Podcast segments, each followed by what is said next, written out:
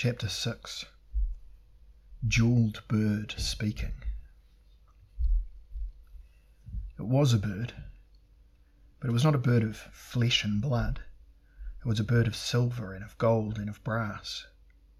Its wings clashed as he approached it, and it moved its huge clawed feet impatiently, turning cold emerald eyes to regard him. On its back was a saddle of carved onyx, chased in gold and copper, and the saddle was empty, awaiting him. Well, I began all this unquestioningly, Elric said to himself. I might as well complete it in the same manner. And he went up to the bird, and he climbed up its side, and he lowered himself somewhat cautiously into the saddle. The wings of gold and silver flapped with the sound of a hundred cymbals meeting, and with three movements had taken the bird of metal and its rider high up into the night sky above Alorosaz. It turned its bright head on its neck of brass, and it opened its curved beak of gem-studded steel. Well, master, I am commanded to take thee to Shanaloon. Elric waved a pale hand. Whatever you will, I am at the mercy of you and your mistress. And then he was jerked backward in the saddle as the bird's wings beat the stronger, and it gathered speed, and he was rushing through the freezing night over snowy plains, over mountains, over rivers, until the coast came in sight, and he saw the sea in the west, which was called the Boiling Sea.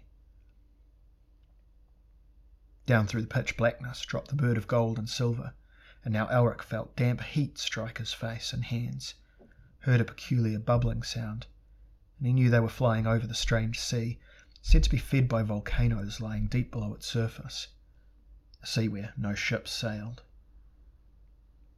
Steam surrounded them now.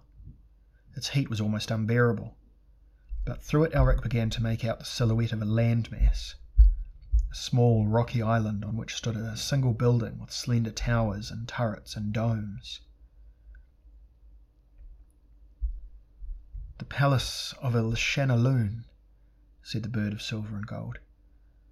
I will alight upon the battlements, master, but I fear that thing you must meet before our errand is accomplished, so I will await you elsewhere. Then, if you live, I will return to take you back to Kaneloon, and if you die, I will go back to tell my mistress of your failure. Over the battlements the bird now hovered, its wings beating, and Elric reflected there would be no advantage to surprise over whatever it was the bird feared so much. He swung one leg from the saddle, paused, and then leapt down onto the flat roof. Hastily the bird retreated into the black sky. Elric was alone. All was silent, save for the drumming of warm waves on a distant shore. He located the eastern tower and began to make his way towards the door. There was some chance, perhaps, that he could complete his quest without the necessity of facing the palace's guardian. But then a monstrous bellow sounded behind him, and he wheeled, knowing that this must be that guardian. A creature stood there, its red rimmed eyes full of insensate malice. So you are Theleb K'aarna's slave, said Elric. He reached for Stormbringer, and the sword seemed to spring into his hand at its own volition.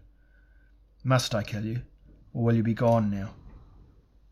The creature bellowed again, but it did not move. The albino said, I am Elric of Melniboné, last of a line of great sorcerer kings. This blade I wield will do more than kill you, friend demon. It will drink your soul and feed it to me. Perhaps you have heard of me by another name, by the name of the Soul Thief.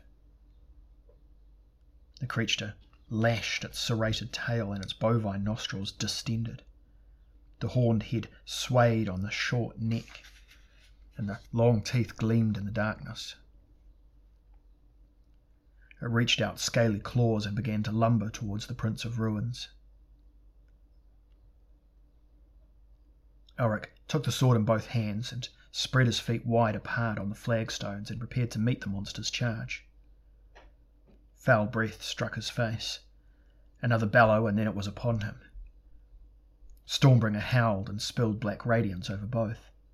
The runes carved in the blade glowed with a greedy glow as the thing of hell slashed at Elric's body with its claws, ripping the shirt from him and baring his chest. The sword came down. The demon roared as the scales of its shoulder received the blow, but did not part. It danced to one side and attacked again. Elric swayed back, but now a thin wound was opened on his arm from elbow to wrist.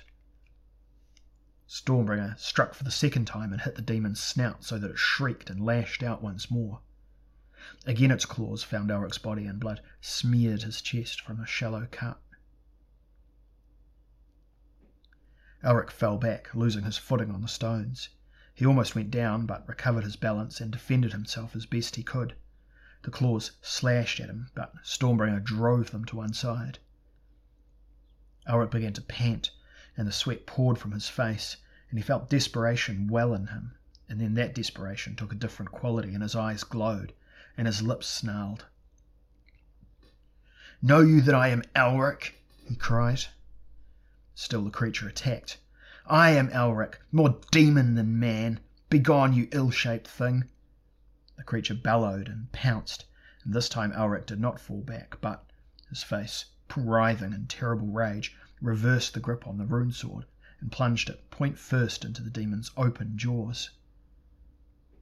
He plunged the black sword down the stinking throat, down into the torso.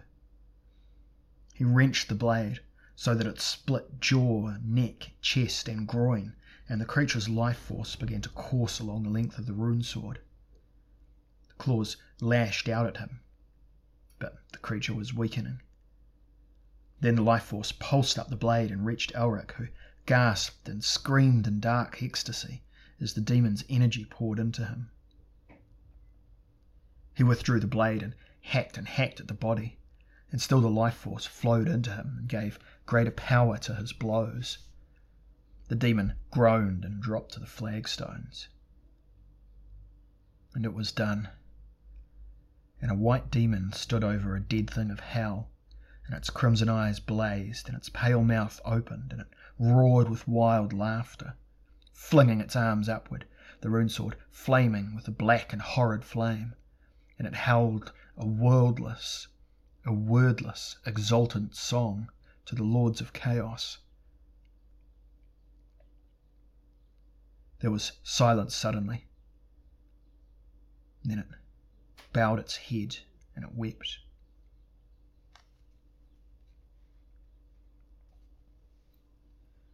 Now Elric opened the door to the eastern tower and stumbled through absolute blackness until he came to the lowest room. The door to the room was locked and barred, but Stormbringer smashed through it, and the last Lord of Melniboné entered the lighted room in which squatted a chest of gold.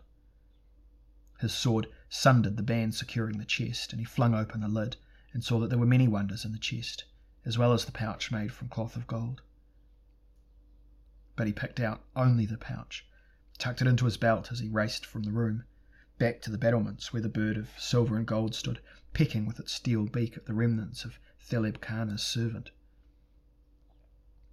It looked up at Elric, returned. And in his eyes was an expression almost of humour. Well, master, we must make haste back to Kaneloon. Aye.